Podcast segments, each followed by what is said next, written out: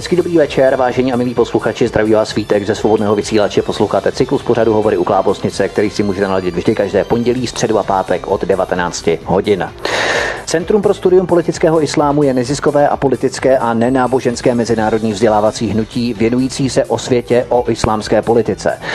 Politický islám představuje část islámu týkající se káfirů, tedy nemuslimů. padesát jedna procent obsahu hlavních textů islámské doktríny se zabývá káfiry, tedy nevěřícími nemuslimy. Federica Mogheriniová, bývalá italská ministryně zahraničí, je nyní vysokou představitelkou Evropské unie pro zahraniční věci a bezpečnostní politiku. A právě tato Federica Mogheriniová prohlásila, že politický islám je budoucností Evropy a islám podle ní do Evropy patří. Nejenom o rozdílech mezi islámem a politickým islámem, ale i o činnostech a aktivitách Centra pro studium politického islámu si budeme dnes povídat se dvěma jeho zakladateli, představiteli nebo řekněme protagonisty, kterými je Jan Zmeškal. Těším je. A Milan Podlipný. Hezký večer.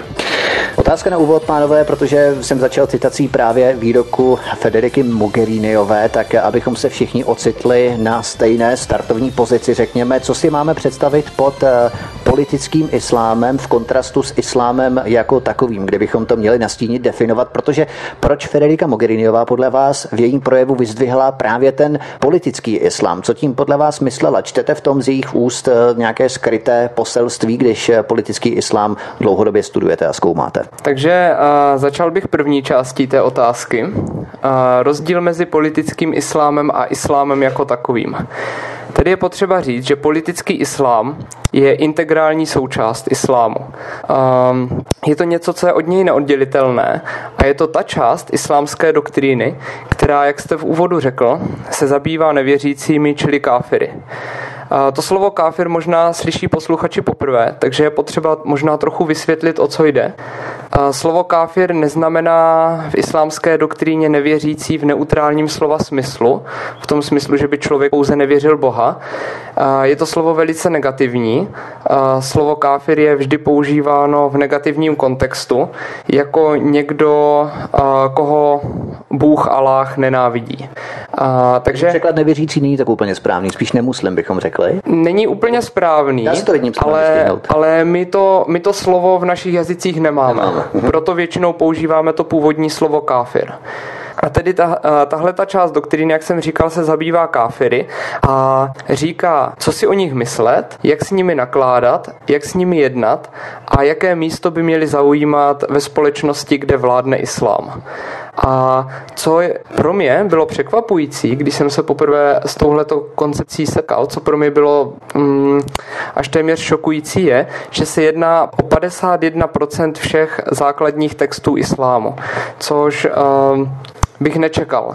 Já bych čekal, že drtivá většina islámských textů bude o islámu jako náboženství, jak se modlit, v co věřit, jaký je Aláh Bůh, jak se dostat do ráje nebo jak se vyhnout peklu. Ale ta nadpoloviční většina se opravdu zabývá námi káfiry. A tím se islám v podstatě liší od ostatních náboženství, byť to nemůžeme objektivně hodnotit, protože vy studujete speciálně tedy islám, ale myslíte, že právě to je specifikum islámu, že se v podstatě z padesát procent věnuje něčemu jinému než islámu, v podstatě ne islámu? Uh, určitě je tím specifický. Já ne, nedělám náboženskou uh, komparatistiku, takže bohužel, bohužel nemůžu úplně hodnotit, ale určitě, určitě můžu zcela spolehlivě říct, že tímhletím je islám specifický pro nevěřící, pro nás, uh, protože uh, žádná, uh, žádné jiné náboženství, pokud vím, se nevěnuje uh, nevěřícím, čili prostě té vnější skupině nemuslimům tak intenzivně. intenzivně. Milane, jaký je váš pohled na ten výrok Federiky Mogheriniové o politickém islámu, který patří do Evropy? Myslíte, že tím něco konkrétního sledovala, když se tedy, řekněme, lehce odchýlíme od té původní otázky ohledně toho, jaký je rozdíl mezi islámem a politickým islámem? V první řadě děkuji za váš uh, úvod. Já myslím, že jste řekl krásné představení celého naši, celé naší organizace a děkuji, že tuto otázku pokládáte právě mě, protože Honza tak je um, primárně jeho práce v rámci C S P I tak je primárně edukovat lidi v rámci politického islámu, dělat veřejné přednášky jako specialista na doktrínu a vlastně věnuje se tomu dlouhodobě. Mojí prací tak je mezinárodní expanze a jsem ředitelem celé organizace pro celosvětovou expanzi, takže tato otázka spíš jako by směřuje na mě a to je dobře. Takže Co se týče Federiky Mogherini, já moc děkuju, že jste to zmínil, protože to byla jedna z věcí, kterou okamžitě, když jsem to viděl, toto Aha. video, tak mě to šokovalo úplně stejně asi jako vás. Aha. A poslal jsem to vlastně na celý tým v té době, to asi tak roka půl, kdy to vlastně zmínil na té jedné z těch konferencí, mám pocit, že to bylo někde v severní Africe. A když to říkala, tak jsem se zajímal o paní Federiku Mogherini mnohem hlouběji, protože jsem si říkal, tak to asi musí od někud pocházet. První věc, co mě zarazila, tak je, že, že byla jednou jakoby ze členek mladých komunistů, to bylo ano, ještě v Itálii. A druhá věc, mě, co mě taky uh, zarazila, je to, že ona sama dělala, dělala uh, její dizertační práci na téma politický islám a dokonce dostudovala. Takže, takže je to, pokud ona řekla, že politický islám patří do, takhle to ona přímo řekla, že patří do obrazu Evropy, ano. tak uh, pravděpodobně ví, o čem mluví. Z druhé strany můžeme říct, že často politický islám, a to jsme teďka viděli, když jsme naposledy cestovali po Evropě s Billem Warnerem, což bylo před uh, asi čtrnácti dny, tak jsme vlastně projeli Rakousko, Německo, Velkou Británii, Českou republiku a stává se poměrně negativem, že politický islám se začíná skloňovat v kruzích um, politických jako nějaká extrémní, jako nějaká extrémní ideologie, která nevychází z doktriny a spíše, spíše se označují uh, lidé, kteří praktikují politický islám slovy jako Al-Qaida nebo jako, jako Boko Haram a podobně, ale politický islám je naprosto integrální součástí základních textů islámu a teďka jenom, aby se vrátil ob, ob, obkličkou k tomu nebo tím mostem zpátky k té otázce, co tím sleduje, tak pokud vnímá politický islám jako, ona řekla, je to integrální součástí, součástí Evropy, nebo je to součástí obrazu Evropy budoucí, tak buď to ví, co to je politický islám v tom příp- a, a bere tu definici, kterou dneska většina politiků bere jako definici politického islámu, to znamená její extrémní interpretace, tak jak to oni popisují, to znamená, že říkají, že, že je Boko Haram a Al-Qaida, tak si nemyslím, že by paní Mogherinová myslela, že tohle je součástí obrazu islámu nebo obrazu Evropy. A pokud je to naše definice, což si myslím, že takto ona a i řekla, tak vnímá to, že islám má být součástí Evropy a vidí v tom budoucnost. Takže pro mě to je zarážející, že lidé, kteří mají takhle obrovskou moc v rámci celé Evropy, mají takto obrovskou sílu měnit věci a rozhodovat a jednají v podstatě za všechny členské státy, tak říkají podobnou věc. Je to něco, kdybych očekával protesty v ulicích lidí, očekával bych, že se proti tomu většina politiků ohradí, očekával bych, že vzniknou petice třeba proti tomuto člověku nebo proti těmto výrokům a nic se nedělo a celý tento výrok proběhl v podstatě bez povšimnutí médií. To bylo spíš tak jako boková záležitost, že to někam prosáklo do médií, ale bylo to spíše v médiích, které nejsou úplně mainstreamové. Takže to je můj postoj k tomu. Já bych tomu jen doplnil. A paní Mogherini nejspíš myslela, že politický islám patří do budoucnosti Evropy. Nicméně, ať už to ví nebo ne, tak rozhodně měla pravdu v tom, že politický islám rozhodně patří do minulosti Evropy a hraje tam velice významnou roli. Tak říkala. A, a roli takovou, že sice um, od, zhruba od roku sedm set jedenáct probíhal na evropské půdě džihad. Nejdřív na Pyrenejském poloostrově, čili v dnešním Španělsku, poté na Balkánském ostrově v rámci, v rámci džihadu Osmanské říše. No, vlastně to probíhá v podstatě dodnes. A probíhá v podstatě dodnes. A zmiňuji to jenom proto, že my častokrát říkáme například Maurové na španělském poloostrově nebo Osmani na balkánském poloostrově. A ano, přestože to byly různé říše, tak je potřeba chápat, že ideologií, která stála za těmito válečnými konflikty, byl politický islám a kampaň, která byla vedena v těchto případech, byl džihad. Ještě k tomu dala ještě jednu věc. Je zajímavé, že když dneska otevřete texty základních škol, kde se dneska učí o islámu, nebo si otevřete texty středních škol, tak nikde není skloňováno tyto ataky, tyto výpady proti naší západní civilizaci nebo naší civilizaci, nejsou nikdy skloňovány uh, společně se slovem džihad. Takže vždycky to je bráno jako nějaký teritoriální konflikt nebo jako nějaký imperiální konflikt nebo, nebo tribal, um, kmenový, kmenový konflikt nebo něco podobného, ale nikdy to není bráno jako, jako dlouhodobý jasný plán na změnu společnosti, na společnost islámskou, což byl ten hlavní plán vždycky. Milan Podlipný tady zmínil docela zásadní věc a to je právě změkčování historie, to znamená upozaďování některých událostí, které byly v podstatě historickými fakty a na které bychom neměli zapomínat. A jednou z nich je právě určité formy džihádu od roku sedmnáct set jedenáct, jak nastínil Honza. A to je právě ta záležitost, kdy já jsem měl třeba rozhovor s bulharskými dobobranci v rámci Svobodné Evropy.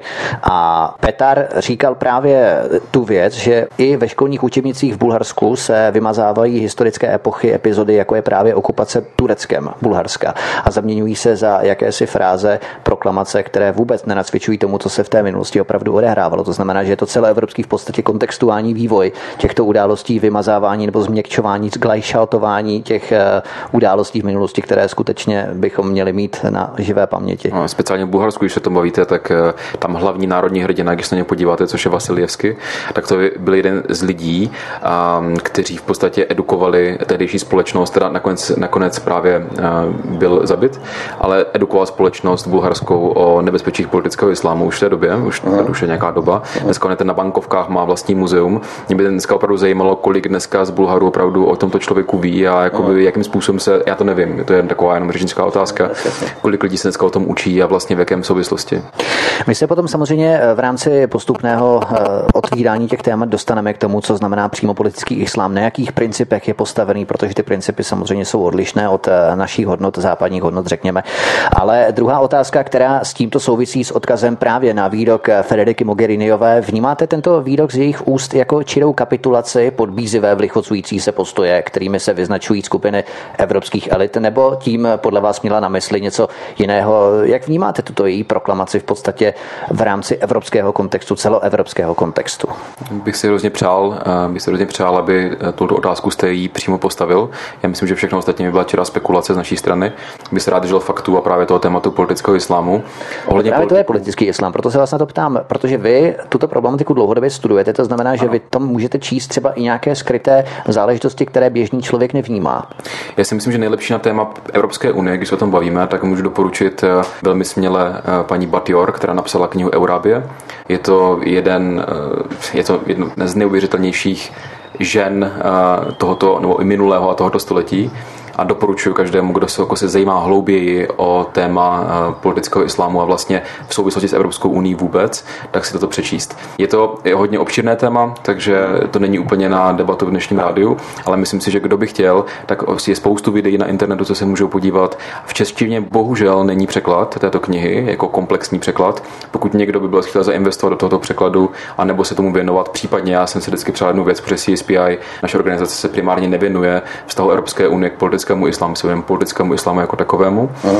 Tak kdyby někdo opravdu chtěl pokračovat v její práci, bych si přál, aby se našel takový nějaký člověk, aby prostě ona se zastavila někde v roce dva tisíce jedenáct dvanáct, kdy napsala poslední knihu, a bylo by super, kdyby někdo jiný, protože dneska je přes devadesát let, kdyby někdo jiný ještě byl schopen tuto agendu převzít prostě a pracovat na tom dál. Ano. Tak zeptám se Jana Zmeškala, za jakých okolností, když se tady vrátíme zpět k vašemu centru, za jakých okolností Centrum pro studium politického islámu vzniklo? Co vás vedlo nebo motivovalo k vytvoření této iniciativy? Byly to, řekněme, dezinterpretace, zavádějící tendenční lakování na růžovo islámu v prostoru mainstreamu nebo korporátních médií, řekněme, nebo v tom hrálo roli ještě něco jiného, ještě něco dalšího? A já pak určitě předám slovo Milanovi, protože ten stál u toho samotného zrodu, zatímco no. já jsem se připojil až, řekněme, o nějakého půl roku později, nebo tak nějak. Já jsem chtěl tu debatu a... trošku strukturovat, protože Milan mluvil dlouho, tak aby jsme to trošku jako roz... ale, ale můžu, vám, můžu vám rozhodně předat a, a, zajímavé zajímavé body, které jsem se, které jsem se dozvěděl v mých rozhovorech s doktorem Billem Warnerem, který založil tu, tu původní organizaci ve Spojených státech. To bylo kdy v podstatě, když jsme u toho? Já myslím, že v roce dva tisíce jedna. A... těsně po jedenáctého září, řekněme. Ano, protože on už se teda, on už se teda o islám jako takový zajímal před jedenáctým zářím, ale samozřejmě po tom jedenáctého září se ve společnosti objevila velká poptávka po, po tomto tématu. A jedna z těch jeho klíčových motivací byla ta, že on si vlastně uvědomil, zvlášť v té debatě po jedenáctého září, jak málo skutečných faktů se ve společnosti o islámu objevuje, protože ta debata o islámu byla obrovská. Po jedenáctého září se o islámu vyjadřovali všichni, včetně amerického prezidenta, tenkrát to byl George Bush, ale v té tradici, řekněme, pokračoval i Barack Obama později. Takže všechny vrstvy společnosti se vyjadřovaly o islámu. Například uh, po jedenáctého září byla velice populární fráze o tom, že islám je náboženství míru, nebo že to je skvělá civilizace, která přinesla uh, obrovský civilizační rozvoj. ale málo kdo, nebo téměř nikdo, tato tvrzení jak, vlastně nepodkládal fakty. Yeah. Takže Bill Warner se rozhodl, že zpracuje všechny ty základní texty, to znamená Korán, což, je vlast, což jsou vlastně slova Aláhova údajně, Síra, což je Mohamedův životopis, a Hadísi, to jsou výroky a skutky z života proroka Mohameda. On se rozhodl, že ty texty zpracuje do formy přístupné běžným lidem, vlastně komukoliv, aby do společnosti dostal reálné informace s nějakou substancí oproti pouhým názorům a emocím, které dominovaly tehdejší diskuzi ve Spojených státech. Ale co se týče samotného založení organizace, to bych teda možná nechal na Milana. Mm-hmm. A psal se rok dva tisíce dvanáct a já jsem se podíval na internetu na jedno z Billových videí a pochopil jsem, že Bill vymyslel způsob, jak změnit debatu o islámu z náboženské na politickou, že to přináší naprosto nový rozměr do debaty.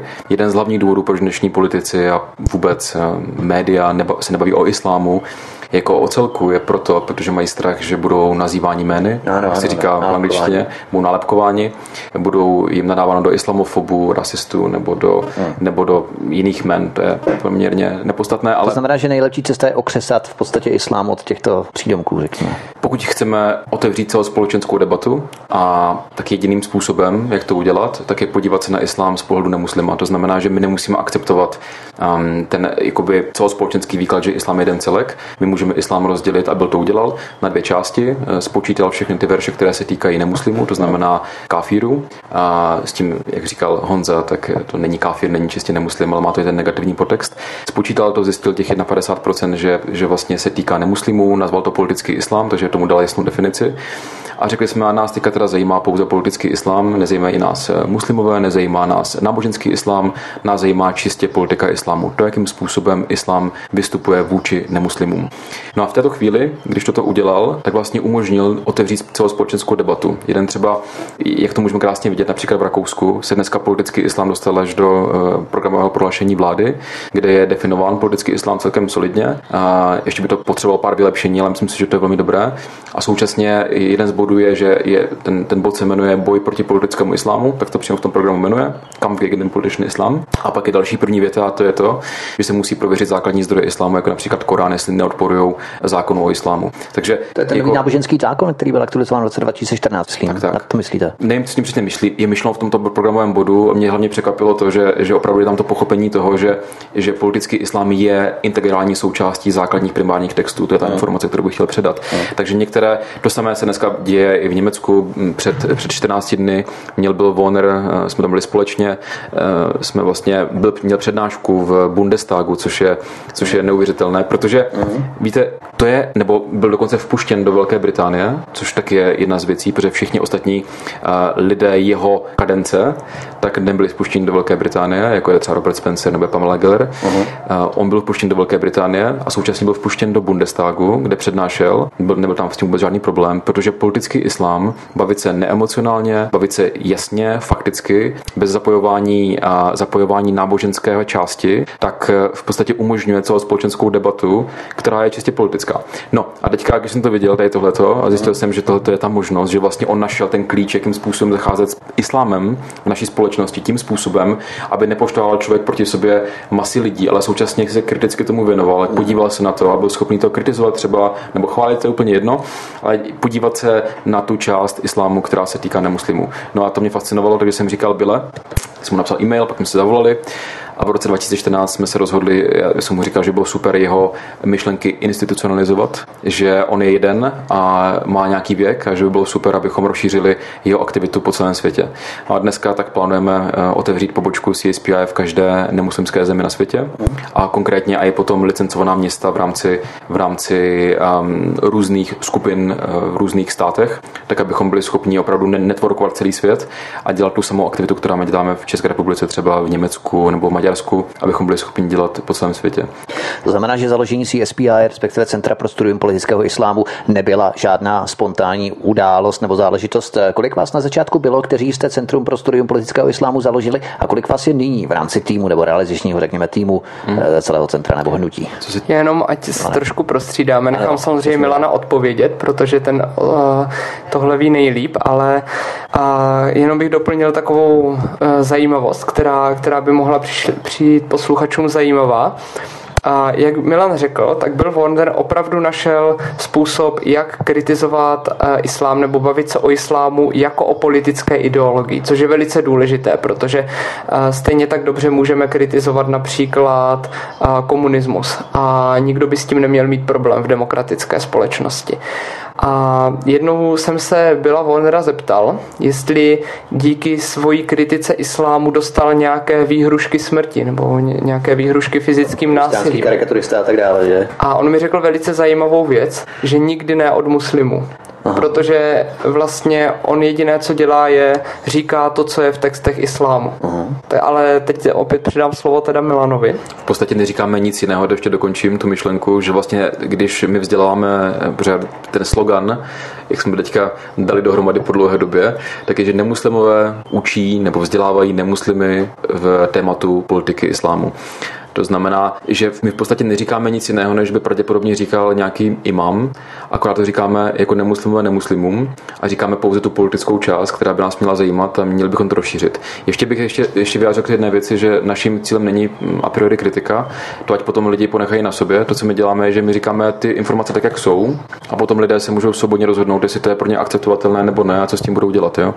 A co se týče té organizace, a ta otázka byla, jestli můžete jenom zopakovat tu otázku ohledně té organizace. Vy jste se ptal, kolik nás je, kolik nás je. Ano, kolik vás bylo na začátku, kolik vás byl já a byl, napřed byl byl, napřed byl byl, ne, napřed byl Mohamed, tak.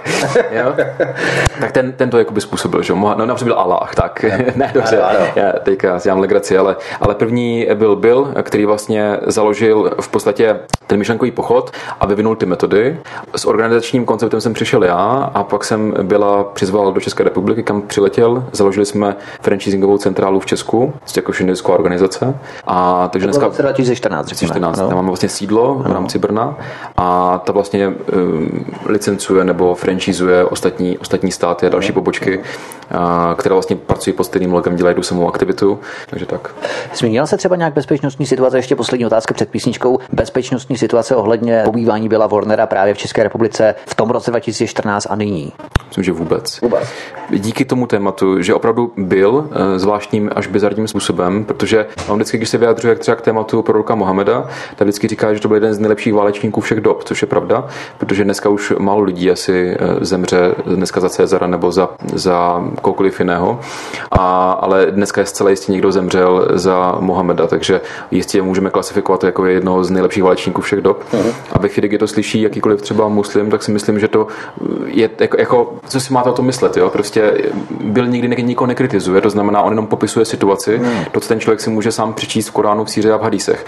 Díky tomu ta bezpečnostní situace je, je nikdy jsme neměli ochranku, nikdy jsme ho nepotřebovali, protože vždycky si vyjádřujeme velmi slušně. Mm. A v debatě tak jenom popisujeme situaci taková, jaká je. Honza je v té situaci hlavně, protože on dělá veřejné přednášky, takže si to může říct něco ty. Ty jsi v té situaci, kdy v podstatě chodíš na přednášky a vystavuješ tvář a prostě mluvíš s publikem. Myslím, že tam jako rozdíl mezi Honzou a Billem Warnerem asi nebude nějak jako významný ve smyslu, ve smyslu rizikovosti. Jo? Uhum, uhum. Já jsem teda nikdy zatím naštěstí uh, žádné takhle fyzické ohrožení nezažil během té přednáškové činnosti a myslím si, že to je opravdu do velké míry kvůli tomu, co říkal Milan, že my do toho učení nic nepřidáváme, uh, nehodnotíme ho, uh, my jen děláme, jak to kdysi pěkně vyjádřil Bill Warner, z tlustých, uh, složitých knih, tenké přehledné knihy, aby prostě k tomu učení měli přístup všichni lidé v těch demokratických společnostech, které o to mají zájem. Takže Když se ještě vrátíme k těm vašim besedám, jaká skladba lidí většinou navštěvuje vaše přednášky nebo semináře, protože můžou tam přijít lidé, kteří chtějí něco vědět o islámu, chtějí se edukovat, chtějí být vzděláváni, řekněme, ale setkali jste se třeba někdy i s tím, spíše tato otázka je směrovaná na Jana Zmeškala, setkali jste se někdy s tím, že tam přišli takzvaní trolové, kteří chtěli nějakým způsobem narušit nebo rozbourávat tu diskuzi, řekněme, kladením nepříliš konstruktivních otázek a tak podobně? A s tím jsem se samozřejmě setkal. Vždycky je těžké posoudit, jak moc je to záměr a, a, a jak moc není. A nicméně, nicméně ta drtivá většina lidí, co chodí na přednášky C S P I, jsou běžní občané, tak jako já nebo vy, kteří a, se o toto téma chtějí, kteří o tomto tématu chtějí získat solidní informace.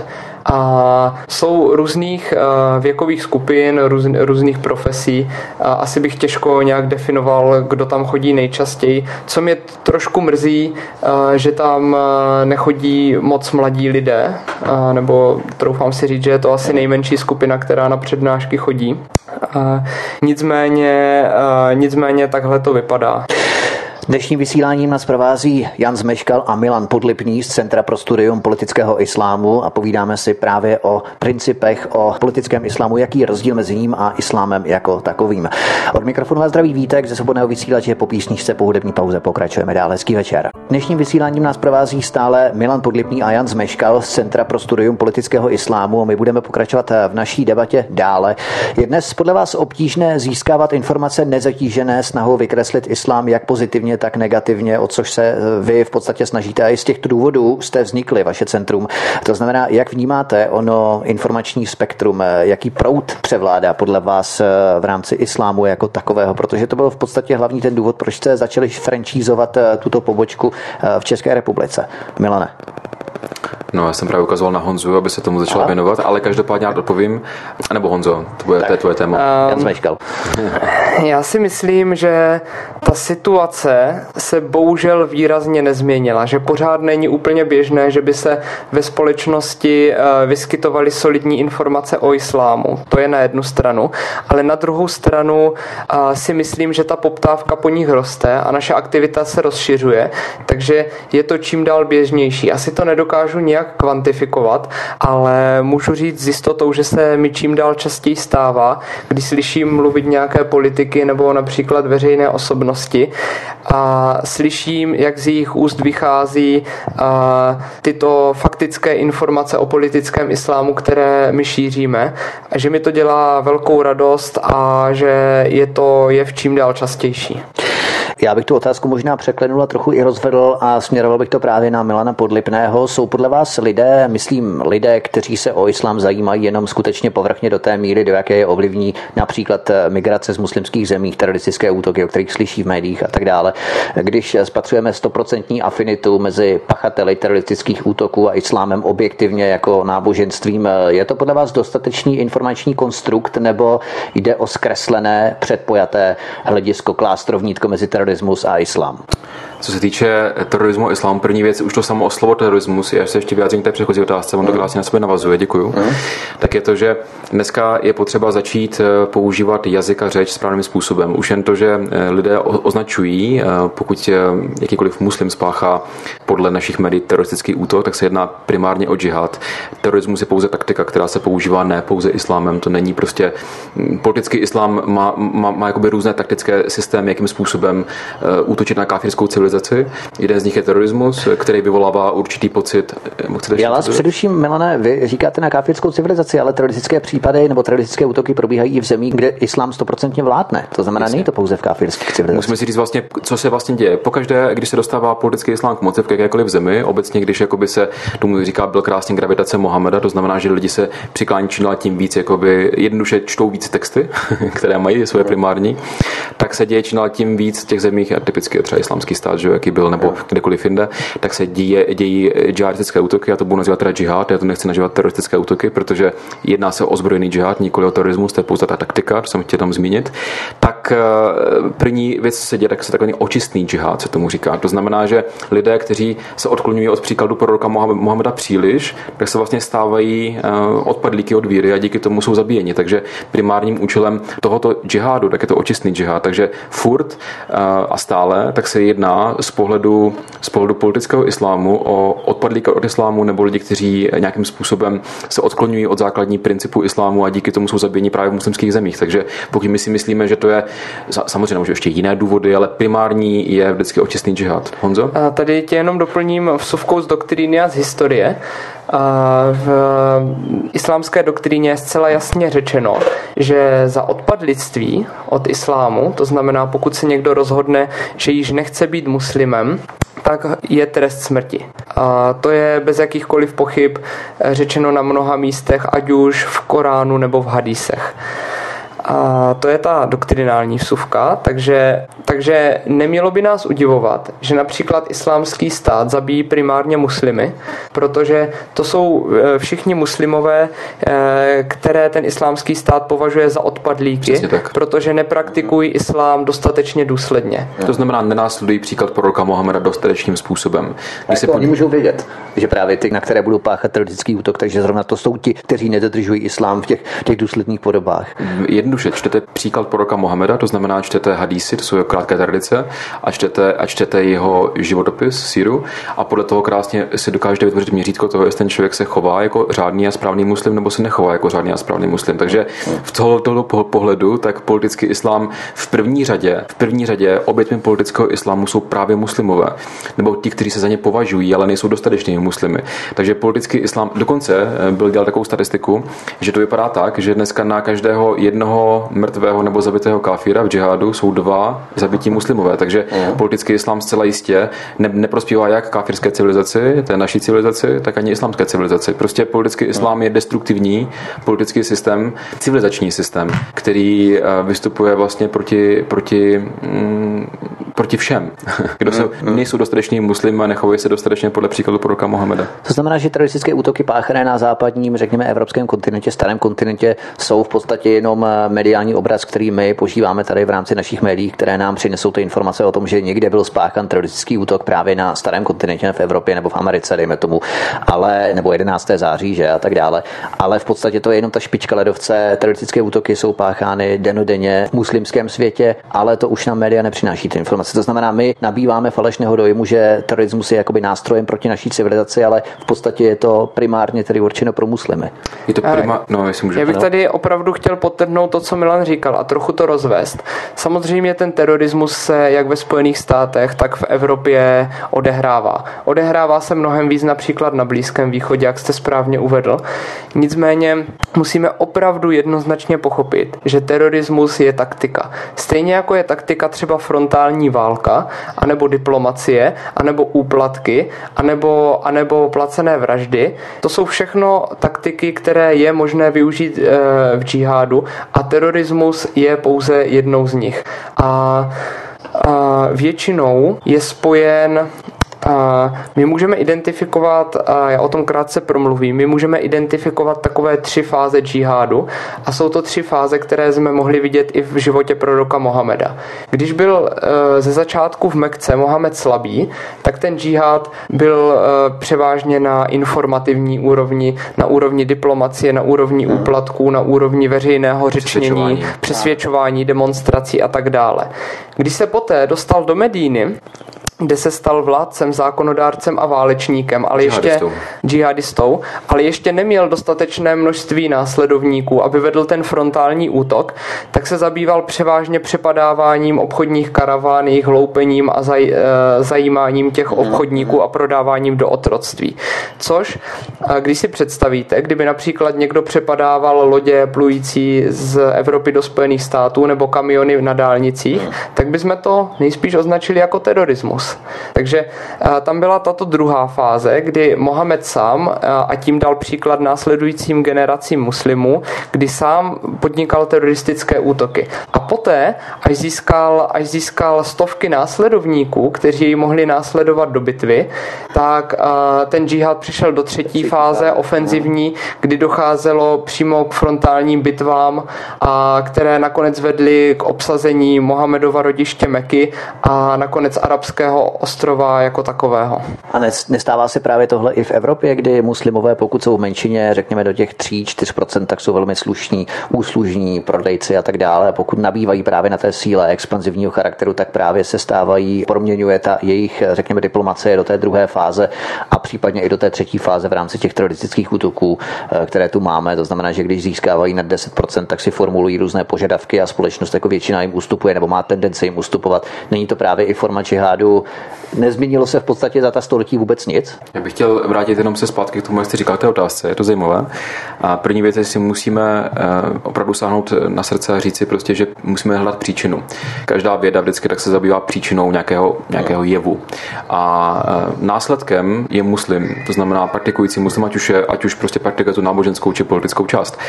Příčinou tak je, ta, tak je Mohamed a Allah, to znamená ta prává doktrína islámu. A my prostě neustále máme potřebu na západě řešit muslimy. To je prostě, to je, kdybyste chtěl jakoby řešit jako, jakoukoliv jev od následku. My musíme řešit příčinu.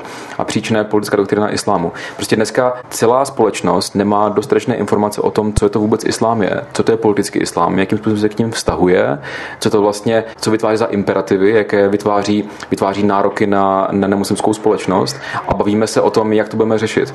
Prostě první fází vždycky řešení je ideologické řešení. My prostě musíme vyřešit problém, který tady jednoznačně je, ale musíme řešit ideologicky. A to se ještě nikdy nepodařilo. Vždycky jsme to řešili násilím. Pokaždý, když tady byl nějaký útok na Evropu, když nějaké, ať už Osmané, nebo jak říkal, jak říkal Honza Maure, útočil na Evropu, tak vždycky zpětná vazba byla násilný, násilná. Jak to funguje a jak to zafungovalo, vidíme dnes. Prostě efektivita je, myslím si, že mizivá a dneska se, je, se zvyšuje persistence nebo vůbec to prostoupení politického islámu společnosti v Evropě a prostě násilí nefunguje, protože se fokusovalo na násilí.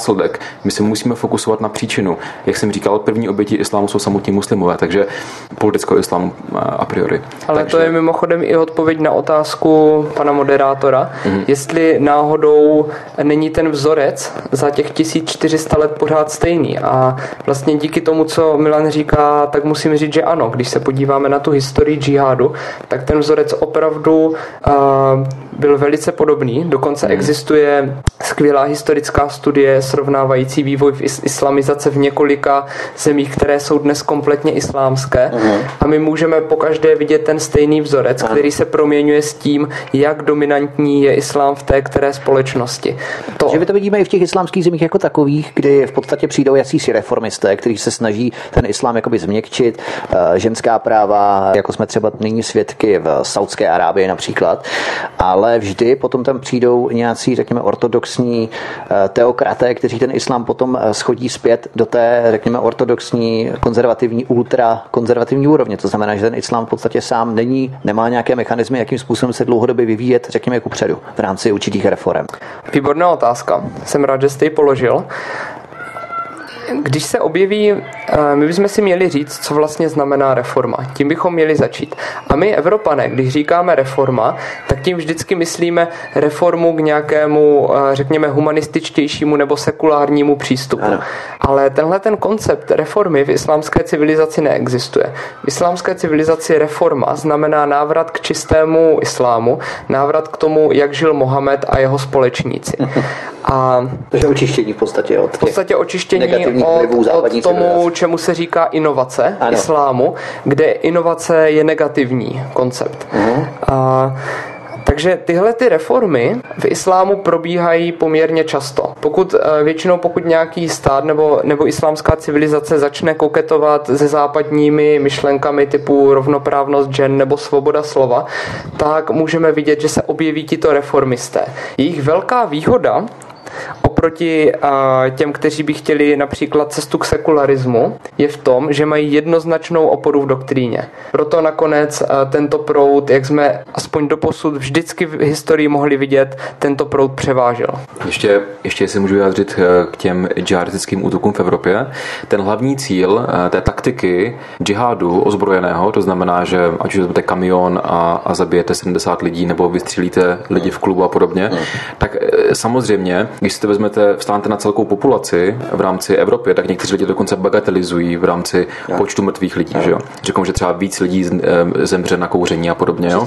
Ta, ta, ta, ta bagatelizace tam vždycky je. Hmm. Musíme si ale říct, že co to vlastně způsobuje. Ten hlavní cíl právě ozbrojeného džihádu, taky implementace šárie, taky implementace, já radši používám slovo politický islám, protože je velmi těžké kvantifikovat šárii, uh-huh. nám jednoduše kvantifikovat politický islám, tak, tak implementace, řekněme, politického islámu v rámci společnosti, protože ve chvíli, kdy se stane nějaký džihadistický útok, tak to se stává. Za A, lidé dostanou strach, to je první věc, která se musí, to se prostě děje přirozeným způsobem. Druhá věc, co se děje, je to, že se řekne, no, kdybychom možná jako byli více mírní a, a ustupovali jsme ještě více, tak se také věci nebudou stávat. Tak třeba ty lidi to tak nebudou. Třeba oni se jakoby zradikalizovali, což to slovo opravdu miluju, tak se jako zradikalizovali právě proto, jak se cítili. To, to je, to je, s kterým si myslím, že čeští posluchači znali historie, mají určitě zkušenosti, protože my jsme tomu v historii říkali appeasement. To, to znamená víra, že pokud uděláme ještě jeden, ještě jeden ústupek totalitní ideologii, tak její nároky skončí. No a to je přesně tak, kde dneska jsme. A, a to je přesně cíl džihadu, implementace politického islámu, protože to prostě s tím souvisí. No, když se podrobněji zaměříme na principy politického islámu, které jsou založeny na naprosto odlišných hodnotách nebo principech, než jsou právě hodnoty západní, i když o těch západních hodnotách bychom mohli také úspěšně pochybovat ve světle Afghánistánu, Iráku, Libye nebo Sýrie.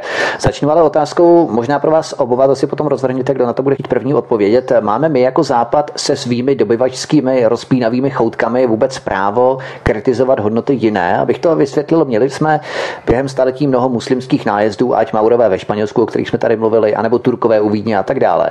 Zatímco dnes zase my útočíme na Afghánistán, tu na Irák, Libyi nebo Sýrii. Běžný člověk by mohl namítat, nebo běžný laik by mohl namítat, když potom srovnáváme tyto historické epizody nebo epochy, tak by mohl namítat, že si přece nemáme co vyčítat.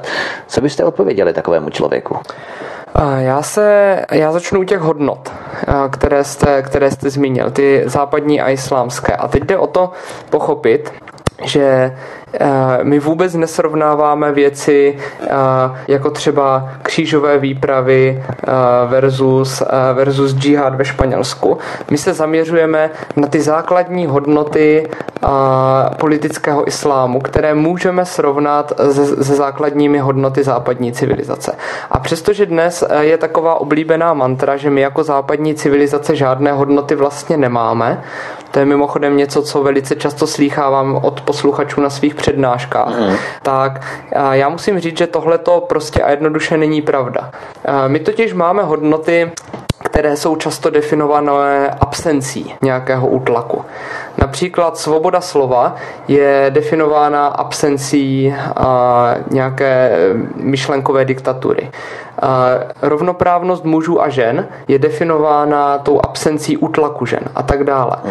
Ale, a mohl bych pokračovat. Ale když se na tyto hodnoty podíváme, tak to jsou hodnoty, které jsou velice významné, velice smysluplné.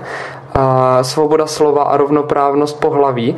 Jsou to svobody, které nejsou žádným způsobem samozřejmé, protože po většinu doby historie lidstva tyto hodnoty nebyly k dispozici. Jsou to hodnoty, které byly našimi předky těžce vydobité na různých formách a, totalitarismu anebo, anebo prostě feudalismu.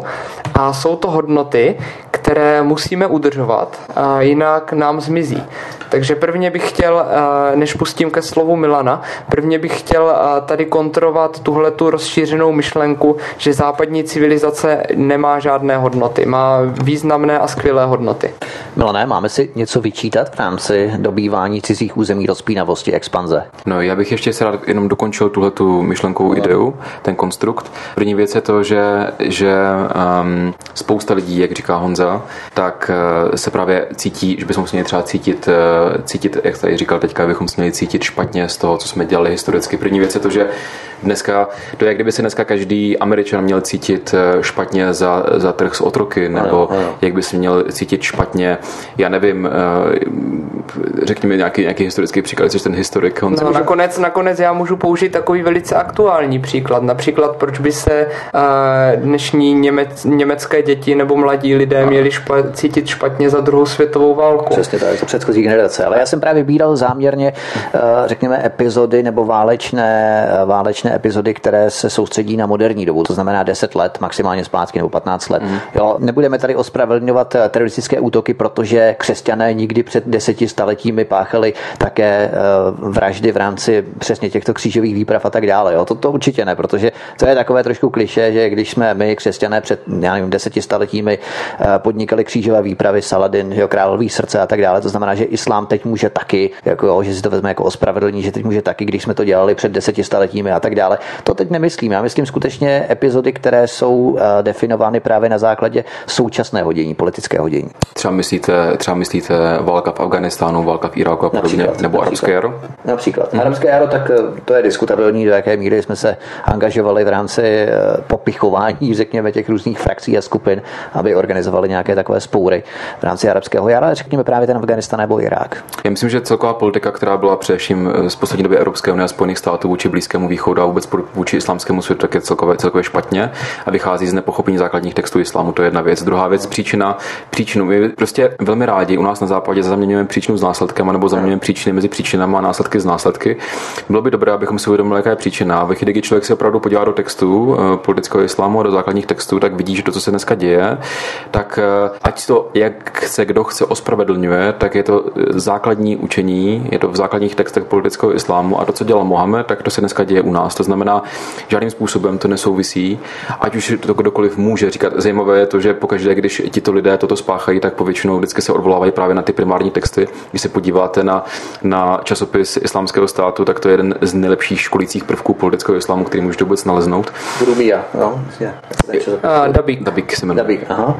No, takže, takže vždycky, já bych nerad, abychom zaměňovali příčinu s následkem a, a ta příčina vždycky je také Mohamed a je Allah v rámci a, útoku na naši západní civilizaci. Já bych tedy rozhodně nechtěl a, se vyjadřovat k zahraniční politici, politice Spojených států nebo tak, ale je velice důležité si uvědomit, si, uvědomit že džihad tu byl tisíc let před vznikem například Spojených států. Přesně. A není důvod si myslet, že by tomu dnes bylo jinak, kdy, kdybychom například, kdyby například neproběhla ta která výprava.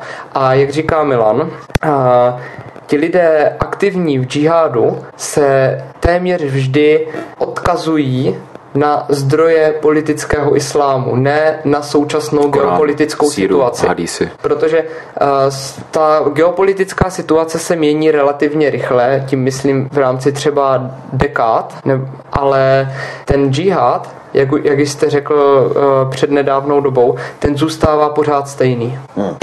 Já si teď možná zahraju trochu na ďáblova advokáta nebo na advokáta islámu, ale abychom to trošku tu debatu jaksi rozproudili nebo nějakým způsobem se snažili vykreslit, jaký je rozdíl mezi těmi západními principy prosazování demokracie a mezi tím islámem. V podstatě hranice států současného Blízkého východu se rýsovaly ve Velké Británii během března devatenáct dvacet jedna, kdy státní tajemník pro kolonie Winston Churchill svolal v Káhiře konferenci britských vysokých komisařů pro Blízký východ, příslušníci britské koloniální správy, guvernéři, komisaři a tak dále na Blízkém východě.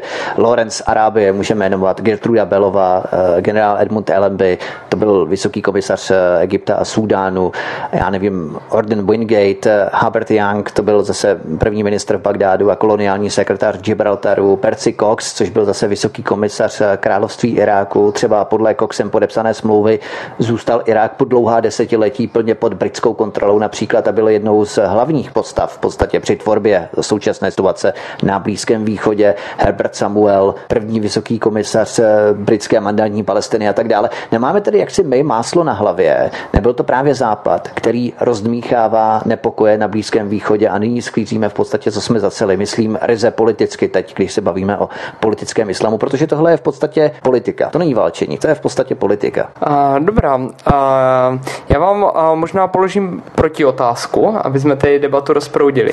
Uh, když se podíváme na mnohé uh, balkánské země, jako třeba Rumunsko, Bulharsko a tak, a tak dále, ty byly ještě častokrát na konci devatenáctého století pod nadvládou Osmanské říše, uh, která byla poměrně krutá. Určitě jste slyšel o zajímání dětí a jejich odvádění na dvůr sultána a tak dále, uh, zajímání sexuálních otroků. Velké oblasti Evropy, například Jižní Rusko, o čemž se dnes málo mluví, museli čelit otrokářským nájezdům právě z Osmanské říše. Byli tam zajímáni otroci po tisících, kte- kteří poté byli odvlečeni do Istanbulu, kastrováni a tak dále a tak dále. Mohl bych pokračovat dlouho. Tohle, tyhle ty věci se ještě děly v devatenáctém století. Schvaloba, schvalovali bychom, kdyby dnes například Bulhaři a Rumuni jezdili na dovolenou do Turecka, řekněme, a páchali tam sebevražedné útoky nebo, nebo prostě takové útoky na turecké civilisty. Připadalo by nám to jako legitimní způsob politického nesouhlasu?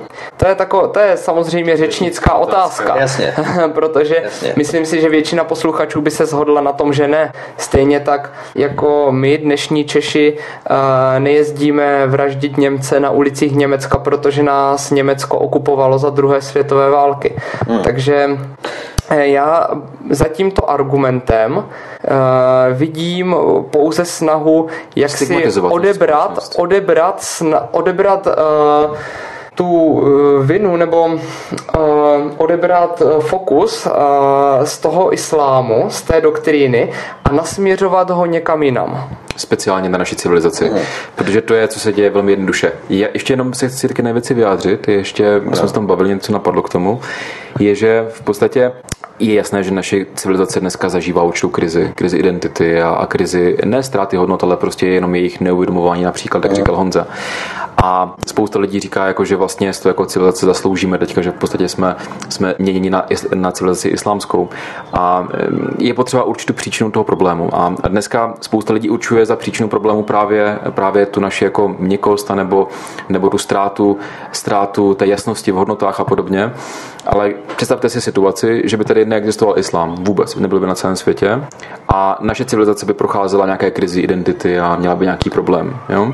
Pravděpodobně by tam byl jako vždy nějaký propad, ideologický, možná, možná hodnotový a potom by se to vždycky vrátilo zpátky, je to taková sinusoida jako vždycky, ale ten prvek politického islámu ve chvíli, kdy civilizace je slabá a nedokáže se podívat sama sobě do očí a říct si prostě, kdo jsme, jak fungujeme. To znamená, že islám nám nastavuje zrcadlo.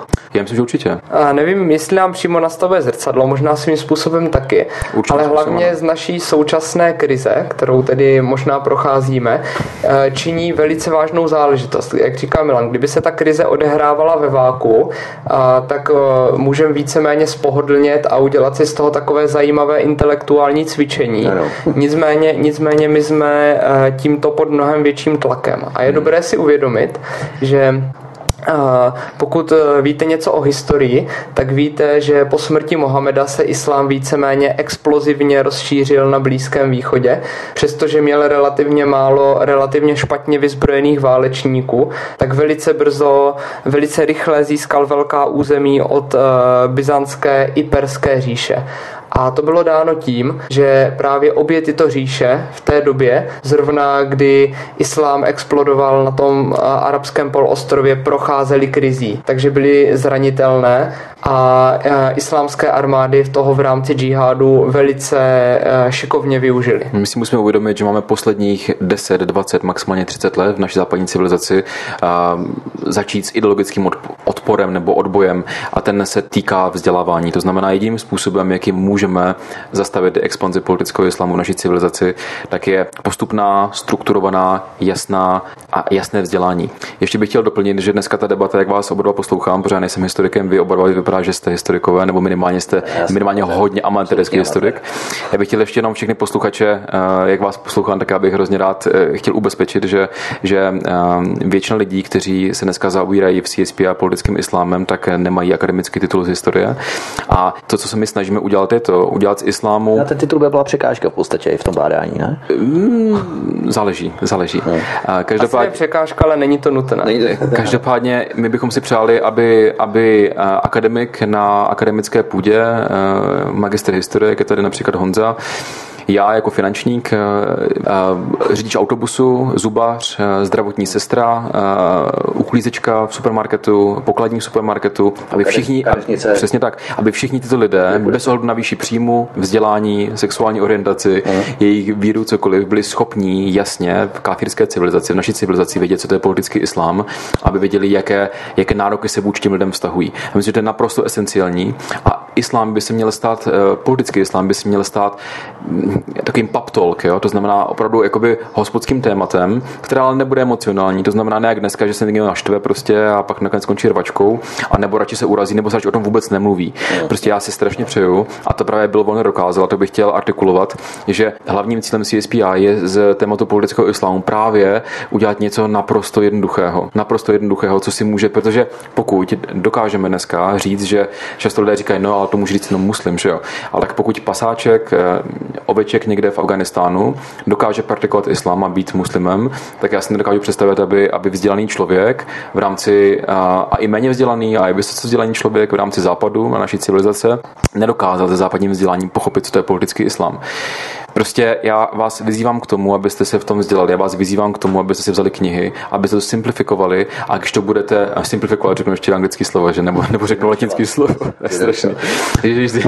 To bylo, to bylo hodně dobrý, jsem se nachytlal sám sebe. Tak aby jsme to zjednodušili do maximální možné míry, protože my si nemusíme hrát na tu komplexnost, my si nemusíme hrát na to, že to je hluboké duchovní téma. My můžeme slouvat naprosto jasné politické téma a vyzývám všechny, aby používali politický islám a aby se opravdu nezaobírali konflikty mezi šíty, sunity, mezi historickými relacemi a o tom, ano, jak ty věci ano, fungovaly. Prostě jednoduše, prosím. Uh-huh. Protože to je jediný způsob, jak to dostat do většinové společnosti. Nikdo dneska si nevezme Korán, nikdo dneska si nevezme do ruky hadísy a síru a nebude dostudovat. Protože vás nikdo si nevezme, pokud to člověk není historik a nezajímá ho amatérské historie, tak v dnešní době jako já nepředpokládám, že lidi budou studovat tyto věci. My musíme ty věci zjednodušit na maximální možnou úroveň. To jsou poslední slova Milana Podlipného, který nás musí z časových důvodů opustit. Milane, my vám moc děkujeme, že jste se účastnil našeho debatního programu, našeho panelové diskuze, a budeme se těšit, když uděláme třeba i nějaké další diskuze na svobodném vysílači u nás. Budu se moc těšit a děkuji. Já myslím, že, že to, co děláte, je perfektní. Vaše otázky jsou úžasné a, a jste velmi vzdělaný člověk a mám z toho obrovskou radost. Děkuji. Tak Milan Podlipný nám právě odešel z časových důvodů, jak jsme avizovali. My budeme pokračovat dále ještě s panem Janem Zmeškalem. Já si ještě budu chvíli hrát právě na toho ďáblova advokáta, protože přece jenom my bychom tady mohli říkat, že přenášíme tu zodpovědnost nebo že se snažíme odstigmatizovat západní civilizaci a nějakým způsobem klást větší vinu právě na nás. Ale mnozí z vůdců radikálních teroristických skupin na Blízkém východě studovali právě na univerzitě Al-Azhar v Káhiře v Egyptě. My, když jsme dokonce byli v brněnské mešitě na konci minulého roku dva tisíce sedmnáct, tak tam byl imám, který přišel právě a který získal své vzdělání na univerzitě Al-Azhar v Káhiře. A Al-Azhar se stal v podstatě semeništěm terorismu pod vedení britského generálního konzula Egypta hraběte Cromera. Velká Británie v osobě Cromera byla hlavním finančním sponzorem Mohameda Abdo. A Mohamed Abdo přetvořil v podstatě tu univerzitu Al-Azhar v islámské centrum, řekněme, sociálního darwinismu, kdybychom to tak nazvali. Jo. A ten Mohamed Abdo je oficiálně zakladatelem egyptského islámského modernismu. A ten systém vytvořený tím hrabětem Cromerem, britským hrabětem Cromerem, položil základy islámského radikalismu v podstatě a po dobu dalších dekád se prostřednictvím absolventů této univerzity Al-Azhar šířil po celém islámském světě. Neměli bychom se tedy my, jako Západ, nejprve vypořádat s vlastním angažmá, s vlastními intervencemi, protože evidentně tato špinavá, řekněme, zákulisní politika radikalizace islámu má i svůj díl západními politiky, kterým by vyhovoval neklid jakoby na Blízkém východě, a protože tito západní politici vědí, že muslimy stačí jak si trochu popíchnout, upřít jejich pozornost na konkrétní súry z Koránu, konkrétní hadísy, které budou ospravedlňovat jejich počínání, jo, jejich radikalizaci a oni začnou hned aláhovat a radikalizovat se. Tak není právě tohle ten problém v našich, řekněme, politických reprezentacích i v minulých generacích? Ne, že bychom si chtěli klást vinu za to, co jsme dělali, ale abychom se opravdu podívali té pravdě do očí. A dívejte, určitě se nedá popřít, že různí představitelé světových mocností, a nechci říkat pouze, pouze západních, protože například i Sovětský svaz v tomhle má co zpytovat, hmm. tak nelze popřít, že docházelo poskytování prostředků, například bojovníkům džihádu. Vy jste mluvil o univerzitě Al-Azhar, já to téma možná přiblížím, možná trochu blíž běžným posluchačům, protože nevím, jestli všichni znají tuto historii, ale mnoho z nich určitě slyšelo o intervenci Sovětského svazu v Afghánistánu, no, například v osmdesátých letech. Mm-hmm.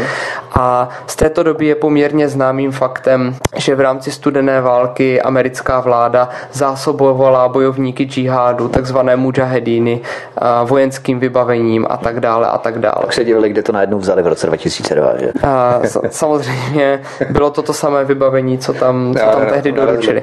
A, takže tohleto nelze nějak popřít a, a já to tady rozhodně žádným způsobem nebudu obhajovat a říkat, že tyhle ty věci jsou úplně bez významu. Na druhou stranu, jak tady a, opakoval Milan, my a, nesmíme a, ztratit ztratit, někteří ztratit pohled nebo zapomenout na tu příčinu, protože vy například říkáte, kdo v jakém období radikalizoval muslimy. A tady je ale potřeba pochopit, že pokud chceme použít to slovíčko, tak muslimy radikalizoval Mohamed. A, a že všechny ty věci, které se odehrávají v džihádu, lze vystopovat k tomuto původnímu válečníkovi džihádu. A, a taky proto bych chtěl vás ještě zradit od používání slovíčka zradikalizovat, protože uh-huh. to je něco... Ano, to taky používal v podstatě do slova. Možná ano, ale já se mu snažím, já se mu snažím vyhýbat, protože a, slovo zradikalizovat, to dává smysl jenom z úhlu pohledu a, řekněme nás jako Evropanů, protože například zabíjet lidi ve jménu politické ideologie nám přijde radikální, ale z úhlu pohledu islámu jako takového a, není zabíjení nevěřících nic radikálního. To je následování jednoho ze základních a, kamenů islámského učení. Uh-huh. A, to není, a, pokud si, pokud si přečtete síru, a já k tomu, já k tomu posluchače vyzývám, ať už, ať už od Billa Warnera takovou zhuštěnou, nebo přímo český překlad, který máme, tak když si přečtete síru, tak zjistíte, že uh, Mohamed, uh, Mohamed, Mohamed uh, byl sám přítomen v nějaké násilné akci každých šest týdnů uh, v posledních devíti letech jeho života. Takže praktikovat džihad není nic radikálního z pohledu islámu. Protože když máme tady třeba civilizované muslimy, my jim říkáme tady civilizované, to znamená muslim, který pojme západní styl života jako svůj, a v podstatě dělají to samé, co my. A potom najednou se něco stane, ten muslim se, jak říkáme, zradikalizuje, vy říkáte, že to slovo nemáte rád, ale jak to můžeme potom tedy nazývat, když v podstatě najednou začne prosazovat ten tvrdý, ortodoxní, řekněme, ultra radikální styl islámu najednou? Já jsem velice rád, že jste položil tuhletu otázku. Ještě ji trochu rozšířím.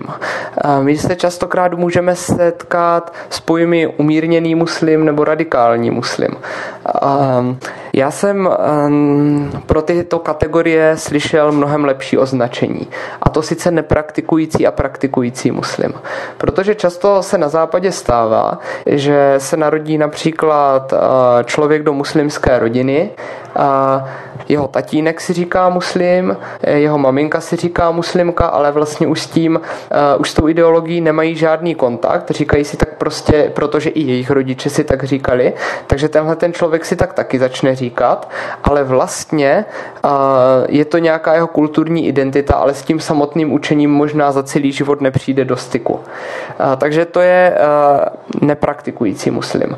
A pak je plně praktikující muslim, to může být příklad příklad třeba vůdce islámského státu Abu Bakr al-Baghdadi, no. který se snaží plně emulovat nebo plně napodobovat život proroka Mohameda. A mezi tím máme celou škálu různě, do různé míry praktikujících muslimů. Od nula procent no. proroka Mohameda až po sto procent. No. A, a, a proto navrhuju spíše tohleto rozdělení. No a druhá součást vaší otázky byla, jak se to stane. Uh, tam těch, těch příčin může být několik.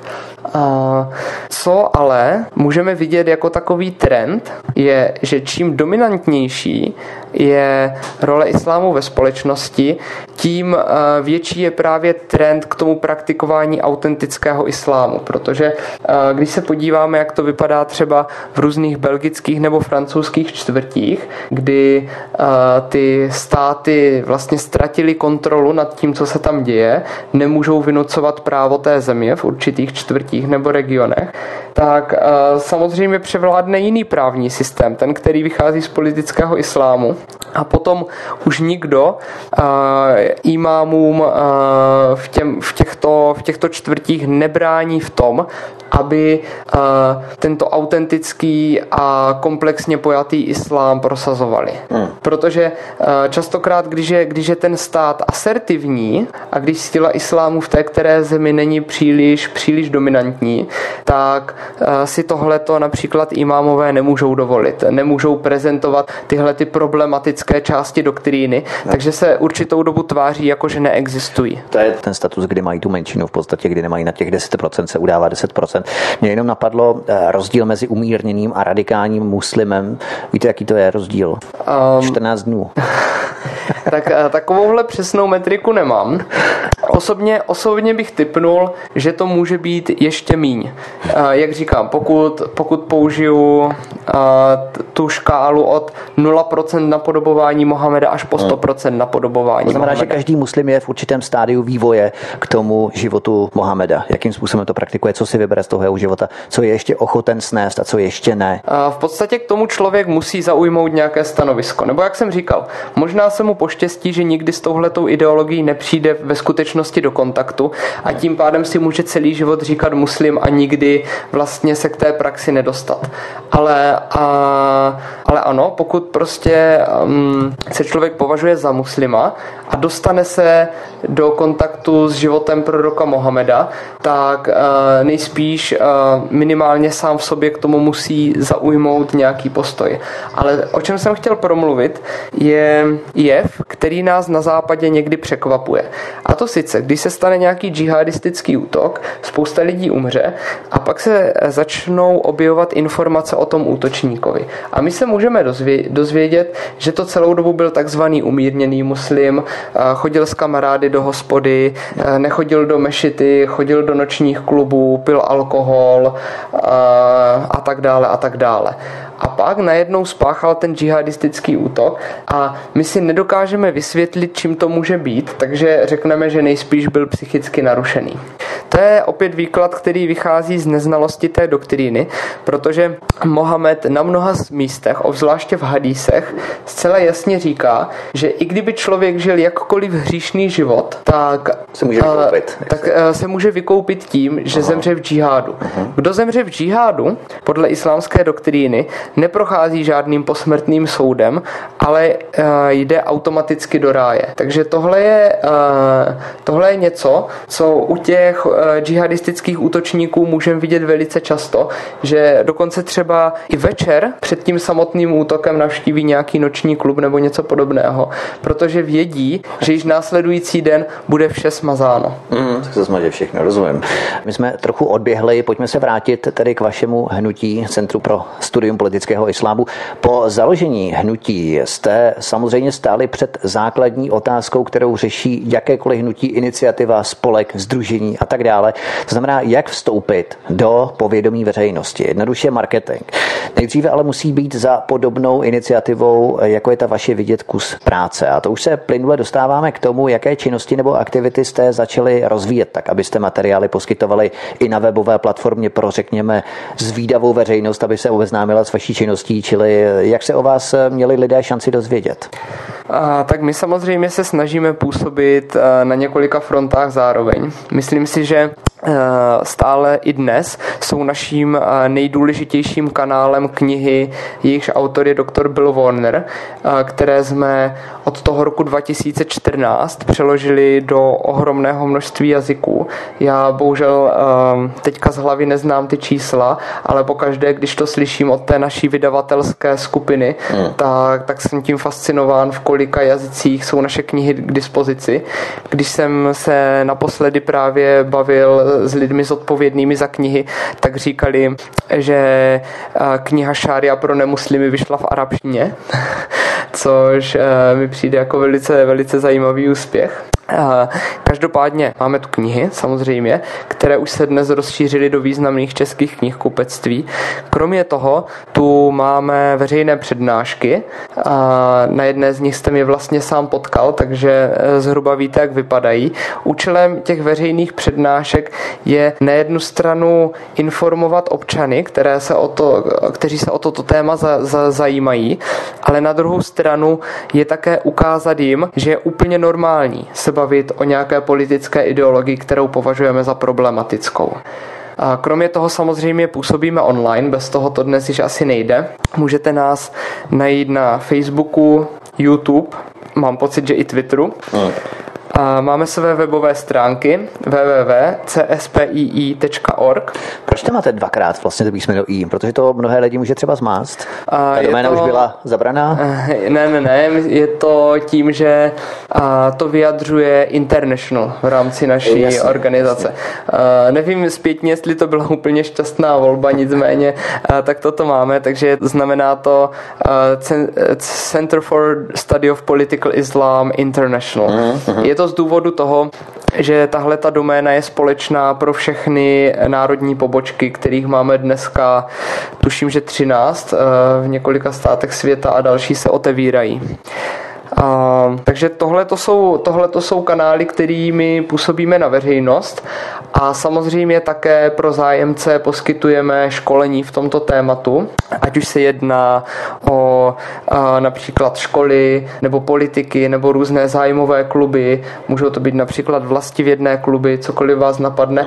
Pokud nás někdo osloví, tak rádi poskytneme školení jak a ve faktických věcech, tak také v argumentaci, což si myslím, že právě Právě argumentace o tomto tématu je pro spoustu politických subjektů zajímavá. Vy existujete samozřejmě už několik let od toho roku dva tisíce čtrnáct, kdy jsme se bavili ještě, když to byl Milan Podlipný. Kolik pozvánek zhruba dostáváte na konání různých osvětových přednášek a seminářů o islámu, nebo si vybíráte sami? A záleží to země od zemi, musím říct. Soustřeďme se teď na českou divizi nebo českou franšízu. V České republice a bohužel nepřipravil jsem se úplně dokonale, neřeknu vám teď přesné množství přednášek, které již proběhlo, ale jsou to desítky. Nemyslím si, že to je ještě sto, ale, ale jsou to desítky přednášek, co jsme měli v různých městech České republiky. Od koho většinou tyto požadavky na přednášky jsou? Kdo je vám adresuje? Jednotlivci nebo nějaká sdružení, řekněme? Občas, občas nás osloví sdružení většinou nějakých aktivních občanů, kteří se v tom kterém regionu snaží šířit osvětu o důležitých společenských tématech. Například, co můžu uvést, je, že si nás jednou pozval Pardubický salon, což je skupina místních občanů, kteří si zvou významné osobnosti, například pana Klause mladšího nebo pana Kurase, aby u nich, aby u nich debatovali, tak si pozvali také nás. To je je jeden scénář. Ten nejčastější scénář je nicméně to, že nás osloví e, nějaký občan jako jednotlivec nebo má třeba nějakou skupinu pomocníků, který by chtěl, aby tyto informace zazněly e, v jeho v jeho městě nebo vesnici. Uhum, uhum. Bývají to třeba i školy? Nebo to ještě ne v rámci workshopu? Uh, škola, uh, školy uh, nás zatím příliš neoslovují. Uh, oslovila nás již jedna pražská škola, kde jsme měli nějaký workshop. Uh, nicméně A fakt je ten, že v tom vzdělávacím systému panuje poměrně velký strach, že by například ti učitelé, kteří by něco takového započali, by mohli být právě označeni nějakými těmi nálepky, jak jsme, nálepkami, jak jsme se bavili na začátku. Takže setkáváte se běžně i s tím, že po zjištění vlastníka prostor, ve kterých by se měla ta vaše přednáška nebo seminář konat, tak po jeho zjištění, o čem ta přednáška bude, tak vám ten termín zruší, stává se vám to? Protože jednotlivec, který vlastní nebo který ví o nějakých prostorech, kde byste mohli vystoupit, tak ty prostory někdo vlastní. Vlastní je třeba město nebo zastupitelství a tak dále, na komunálu. A teď oni, když zjistí, kdo tam bude vystupovat, tak tomu jednotlivci řeknou ne, my ho tam nechceme nebo my je tam nechceme. Tak my, když komunikujeme s těmi místními místními organizátory, kteří si chtějí uspořádat přednášku, já nevím, třeba v Pardubicích nebo, nebo v Hradci Králové, nebo v Brně, tak my samozřejmě jim říkáme, ať jsou transparentní v tom, co se tam bude odehrávat. A nicméně už se nám několikrát stalo, že například majitel toho prostoru ze začátku souhlasil, ale jak se termín té samotné přednášky blížil, tak uh, dostal strach a přednášku odřekl a my jsme pak museli hledat nějaký alternativní prostor, což si myslím, že je velice škoda, protože ty, tento strach je za a neodůvodněný, neodůvodněný, protože, jak jsem říkal, já už mám za sebou přednášek desítky a, a nikdy se mi nic nestalo. A někdy také bývá strach ze strany organizátorů z toho, že taková přednáška přitáhne nějaké extrémní elementy, řekněme třeba neonacisty. A já musím říct, tě, těmi přednáškami už mi prošly de facto stovky lidí. Dodejme, jsem... dodejme odvahu potenciálním zájemcům. A, ano, já, já jsem... Já, já samozřejmě nevidím do hlavy lidem, ale myslím si, že jsem tam neviděl jediného člověka, který by se dal označit třeba za neonacistu nebo nějakého takového pravicového extrémistu. Takže devadesát devět procent účastníků těchto přednášek jsou prostě občané, kteří se o toto téma zajímají. Občané jako já nebo naši posluchači. Hmm. Čím si to vysvětlujete? Bojí se tito lidé islámu, i když máme prý svobodu, sekulární společnost, ale i navzdory tomu už se nesmí o islámu svobodně kriticky hovořit, bádat a třeba i ho kritizovat. Bojí se lidé islámu, ačkoliv to islám vlastně není? To je taková zvláštní paradoxní situace, schizofrenická do jisté míry. Velice dobrá otázka. Tam jsou dvě úrovně strachu. A někdo se samozřejmě bojí toho islámského násilí jako takového a na jednu stranu přiznejme si, ono to není úplně iracionální, protože když se podíváme vlastně, co se řekněme od roku dva tisíce jedna dělo v Evropě, tak můžeme vidět, že již mnoho lidí doplatilo na to, že chtěli upozornit na problémy, které jsou s islámem spojeny. Ale pak je tu i ta druhá úroveň strachu, a to je, um, to je to, že lidé se bojí nějakého toho společenského odsouzení. A já uvedu jeden příklad za všechny. Když jsme se nedávno pokusili zorganizovat uh, přednášku v jednom malém, řekněme patnáct tisíc nebo dvacet tisíc obyvatel, to město mělo, v jednom malém městě na Moravě, a já teď nebudu konkrétně jmenovat, abych nikoho nedostal do problému, tak paní ředitelka místní knihovny, kde se ta přednáška měla odehrávat, tomu ze začátku byla nakloněna, ale pak, když uh, upoutávka na to přednášku vyšla v nějakém oběžníku, tak si rodiče dětí, co do té knihovny normálně chodí v rámci třeba školních činností, začali stěžovat a začali vyvíjet nátlak, aby taková přednáška neproběhla. Ne proto, že by byli a priori proti tomu obsahu, ale proto, že měli strach o svoje děti. Takže co tím chci říct je, že chci, aby si naši posluchači uvědomili, že rodiče v malém moravském městě mají dnes strach islámu, z islámu, dokonce takový, že uh, jsou ochotní vyvinout aktivitu, aby zatrhli možnost takové přednášky. Hmm. A na druhé straně tady máme třeba Jsme lidé jedné země, projekty, anebo projekty Edison od uh, společnosti I S E C, které se naprosto běžně vyskytují ve školách a to je v pořádku, tak to je docela taková zvláštní paradoxní situace. Je to, je to samozřejmě pravda, nicméně uh, je to možná zvláštní, ale rozhodně to není překvapující, protože to, čeho se každý člověk bojí, zhruba zhruba stejně jako toho fyzického násilí, je, nějaké, je nějaká společenská izolace nebo nějaké ano, společenské osočení. Ano. A přestože, jak můžeme vidět z různých průzkumů veřejného mínění a tak dále, tak velká část české společnosti je minimálně skeptická k tomu, co nám přináší politický islám, tak zároveň drtivá většina lidí nechce vystoupit z toho, co je společensky nějakým způsobem akceptované. Takže, takže ta úvaha, ke které spousta lidí dospěje, je spíše taková, že nebudou riskovat nějaké společenské vyloučení, protože to nebezpečí politického islámu si představují, že je zatím velmi daleko. To přímé fyzické ohrožení. Což bohužel není tak úplně pravda. Posuneme se kousek dále a přikročíme už k poslední části našeho rozhovoru. Vy na vašich webových stránkách odkazujete na čtyřstupňový vzdělávací systém v souvislosti s opravdovou podstatou politického islámu. Co představuje tento čtyřstupňový vzdělávací systém? A tak v podstatě se jedná o knihy, které, které vydal Bill Warner, jsou seřazené podle, řekněme, kategorií obtížnosti. Každá ta další, každý ten další stupeň jde o něco více do hloubky. Bohužel kompletní systém je zatím k dispozici jenom v angličtině. Naši překladatelé stále pracují na tom kompletním překladu do češtiny. Nicméně, co můžu říct s určitostí, je, že ten první stupeň máme již v češtině kompletní. A jsou to knihy Šária pro nemuslimy, Síra, Korán, Hadísy a samovzdělávací kurz politického islámu. To jsou členěny i ty argumenty, kterými lidé můžou potom diskutovat. A na to je zaměřená jedna kniha z druhého stupně, kterou již také máme v češtině, jmenuje se Věcná argumentace. Mm. A já bych opravdu chtěl posluchačům doporučit, nebo chtěl bych jim slíbit, že pokud si přečtou jednu knihu z prvního stupně, tak budou mít lepší znalost o, o islámu než devadesát pět procent společnosti. Uhum. Pokud si přečtou všechny knihy, tak budou mít lepší znalost než devadesát devět procent společnosti. No, je samotný muslimová, ne?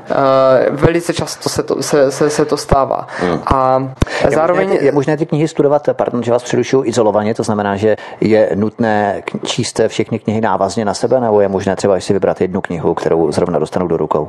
Uh, samozřejmě ty knihy jsou strukturované tak, aby každá z nich sama o sobě vám dávala smysl.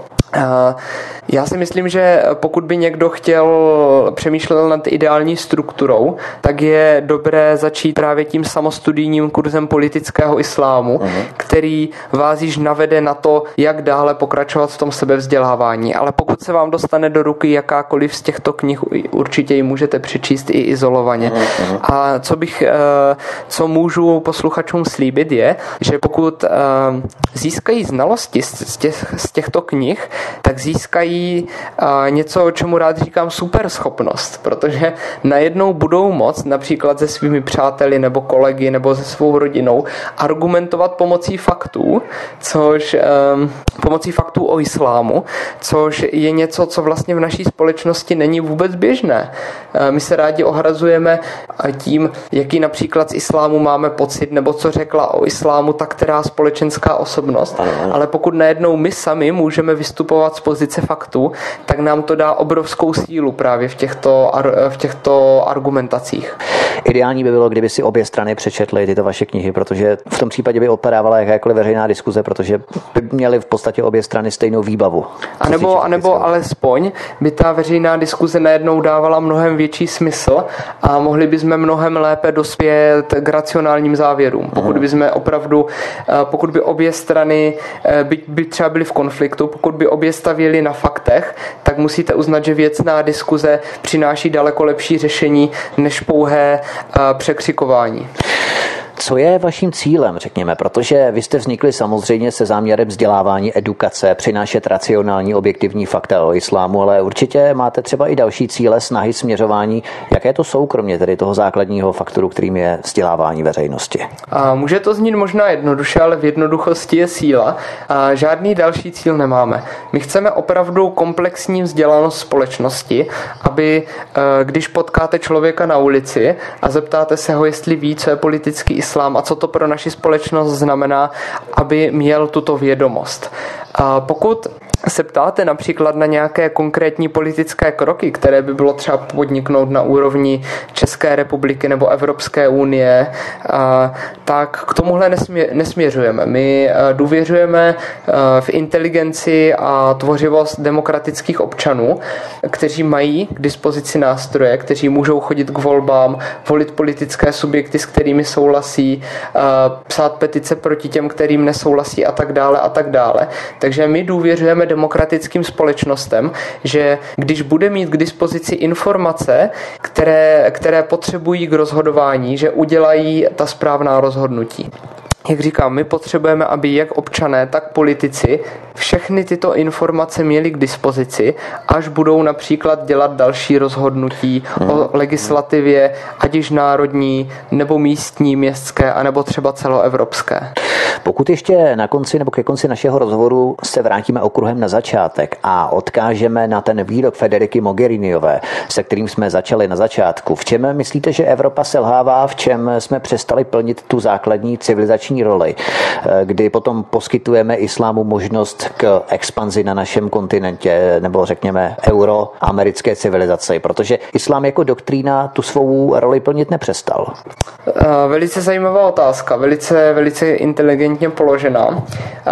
Těch faktorů nejspíš bude víc. Je, je, jak jste sám mohl slyšet, narazili jsme tu na nějakou krizi, ale já si myslím, že pokud bych měl říct jednu věc, ten významný faktor, možná který stojí u kořenu tohoto problému, tak bych řekl, že jsme zapomněli, co to znamená svoboda slova a že jsme si této hodnoty přestali vážit. Protože my, nebo ne ani tak lidé v České republice, ale řekl bych, že lidé v Evropě tak obecně, najednou začínají věřit, že člověk má právo nebýt uražen. Což je sice pěkné, když nikdo není uražen, ale pokud máme svobodu slova, to znamená, že občas uslyšíme něco, co se nám nelíbí. To je nutná věc, která bezpodmínečně přichází se svobodou slova.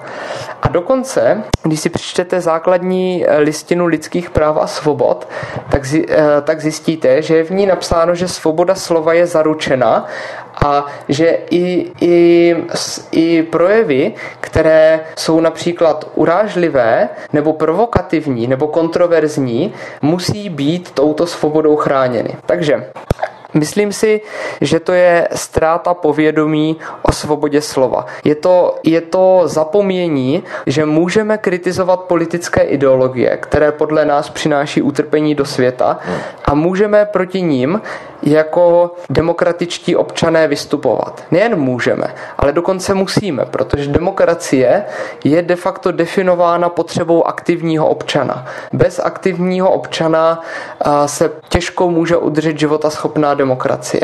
Takže vyzývám tímto posluchače a všechny občany, aby se nebáli využívat práva, které jim zaručuje i naše česká ústava, a to sice svobodně se vyjadřovat k politickým ideologiím, a to sice včetně islámu.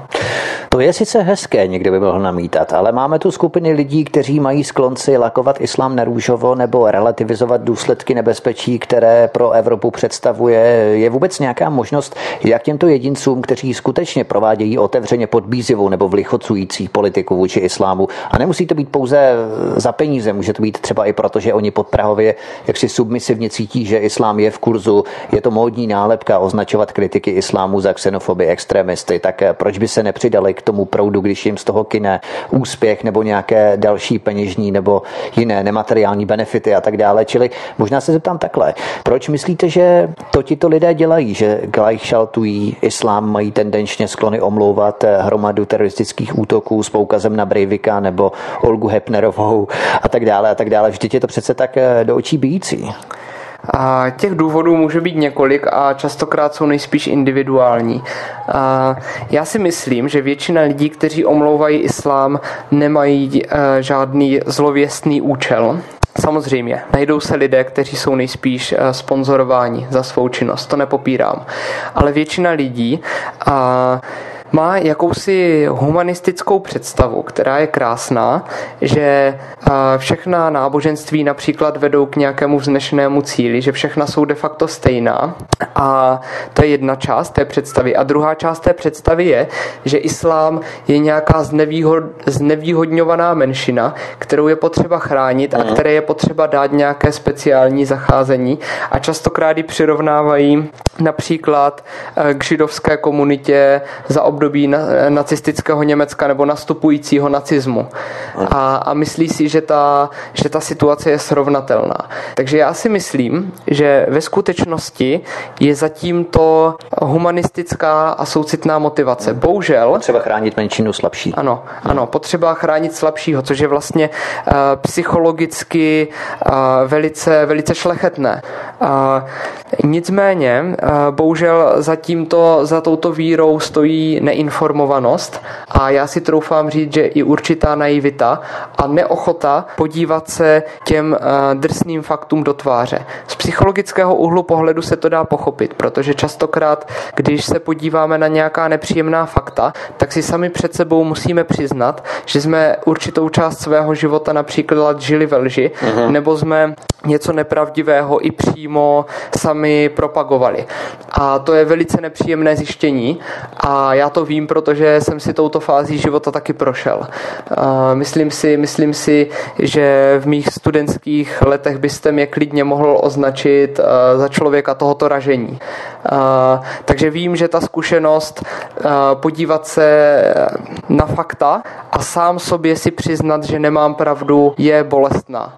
V podstatě můžeme přirovnat i ke starší generaci, která mnohdy vidí svět bipolárně stále na té úrovni studené války Sovětských svaz versus Spojené státy americké. V podstatě není schopna si připustit, že to uspořádání světa, centrum moci se přesouvá potom jinde, že máme více center moci, která se uchází o, řekněme, světovou nadvládu, nejenom tedy v rámci nylonu, to znamená Velké Británie a Spojených států amerických, ale máme tady právě Evropskou unii, máme tady říši středu, takzvanou, to znamená Čínu. Máme tady prostě dalších, mnoho dalších i Rusko není to, co bývalo, není to Sovětský svaz, v podstatě se modernizuje a tak podobně.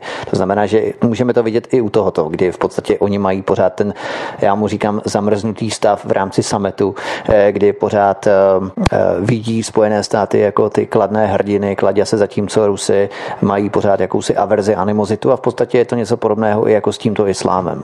No, já jakoby nebudu hodnotit tu současnou politickou situaci, ale ten jev, který tam můžeme vidět, je podobný v tom smyslu, že pokud někdo si v hlavě vytvoří to bipolární vidění světa, to znamená například na jedné straně ten univerzálně persekuovaný islám a na druhé straně ti nenávistní rasisté a islamofobové, kteří, kteří chtějí muslimům ubližovat, tak to rozhodně nepři, nepřispívá té společenské diskuzi. Pak z toho právě vzniká jenom ta silná polarizace společnosti. Já, já jsem tady před pár minutami silně propagoval svobodu slova, ale nejsem pokrytec a věřím, že tu svobodu slova by měl, být každý, měl mít každý. To znamená i lidé, kteří omlouvají islám a malují ho na růžovo. Přestože nesouhlasím s tím, co ti to lidé říkají, tak budu bojovat za to, aby to mohli říkat, jak říkali osvícenci. Pouze musíme dbát o to, aby i lidé, kteří jsou pak kritičtí a kteří mají jiný pohled na tyto věci, mohli mít stejnou svobodu slova. Vy jste tady poukazoval právě i na psychologii. Vezměme si třeba psychiatra jménem Ratkin Honzák, který pronesl, že za současný vzestup rasistických projevů je odpovědná politická spodina, která vyvoláváním strachu z imigrantů získává hlasy voličů nebo získávala hlasy voličů a která je dnes uvesla. A podle něj je trestuhodnou ostudou českých elit, že se tomuto zhoubnému vlivu nikdo dost srozumitelně dosud nepostavil. Myslíte, že toto relativizování nebezpečí islámu poukazováním na spodinu, na rasisty, extrémisty, takže je vyloženě patologická diagnóza, protože dokonce u takových profesí, jako jsou třeba i psychiatři, že se to opravdu nevyhýbá jakékoliv profesi u profesí, kde bychom to vůbec nepředpokládali, protože mě tento rozčílený výrok psychiatra Ratkina Honzáka přijde jako náběh na nějakou ataku skoro, jo. tak těžko můžu vyho- hodnotit výrok psychiatra nebo psychologa, protože sám tohleto vzdělání nemám. Nicméně mně spíš přijde, že více než psychologická diagnóza je to v tom trendu nálepkování těch lidí, kteří říkají něco, co se nám nelíbí. My jsme, my jsme opravdu zapomněli na tu starou hodnotu, jak jsem tady vzpomněl, tu osvíceneckou hodnotu. Nelíbí se mi to, co říkáš, ale věřím, že máš právo to říkat. To je něco, co bohužel ve společenské diskuzi kriticky chybí. Tak poslední jedna nebo dvě otázky. Tématu džihádu je věnovaná téměř celá třetina islámské doktríny. Termín džihád znamená zápas a může probíhat mečem i slovy. V Mohamedových hadísech je džihádu zasvěceno celých čtrnáct set hadísů, tisíc čtyři sta hadísů, z nich se více než devadesát osm procent stahuje k džihádu mečem a jenom dvě procenta z nich pojednávají o jaksi větším džihádu, širším džihádu, jako vnitřním zápase a tak dále. A právě politika a džihád stojí za úspěchem islámu. Je možné dnes pochopit islám, aniž bychom nepochopili, co vlastně znamená samotný džihád, řekněme druhý džihádu. Je to vůbec možné? A, tak my se samozřejmě můžeme vědomě rozhodnout, že budeme ignorovat určité a, části islámu. My se můžeme vědomě rozhodnout, že si například přečteme pouze ty verše z Koránu, které nám a, někdo doporučí, pouze ty, které vypadají neproble- neproblematicky a celý zbytek Koránu například budeme ignorovat. A, Pokud je tohle to naše rozhodnutí, tak se samozřejmě můžete vyhnout tématu džihádu. Pokud si přečtete Korán v jeho komplexnosti, přidáte k tomu život proroka Mohameda a podíváte se byť jen na ty nejautoritativnější a nejdůvěryhodnější hadísy, tak zjistíte, že vás džihád provází na každém kroku. Hmm. Takže když zodpovím vaši otázku úplně jednoduše, není možné přečíst jakýkoliv text z islámské doktríny, aniž byste nenarazili na džihad. Hmm. Ta, ta, ta role je tam opravdu, opravdu naprosto dominantní. A je to jedno, jak jste sám říkal, je to tuším třicet jedna procent veškeré doktríny, takže je to jedno z vůbec nejdominantnějších témat. A třeba o formách a druzích džihádu můžeme diskutovat příště, protože s určitou formou zvláštního zacházení s muslimy, přizpůsobování se jejich požadavkům, se setkáváme stále pořád dokola a mnohé techniky a mechanismy, které islám používá, jsou právě součástí jednoho z druhů džihádu, aniž bychom si to třeba vůbec uvědomovali. Já vám děkuju, Honzo, že jsme se mohli bavit na téma islámu, ohledně politického islámu, že jsme posluchačům vnesli určité světlo, respektive vy jste vnesli světlo na právě politický islám, co to znamená, co to obnáší a čemu bychom se měli věnovat. I zároveň jsme zavdali podmět posluchačům pro další studium, anebo nasměrovali jsme je na materiály, které si mohou z vašich stránek koupit v rámci vašeho e-shopu.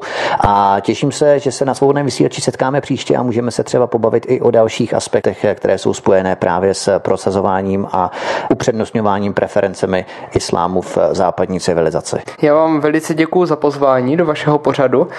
Děkuju vám také za uh, velice kritické a profesionálně položené otázky a těším se na slyšenou.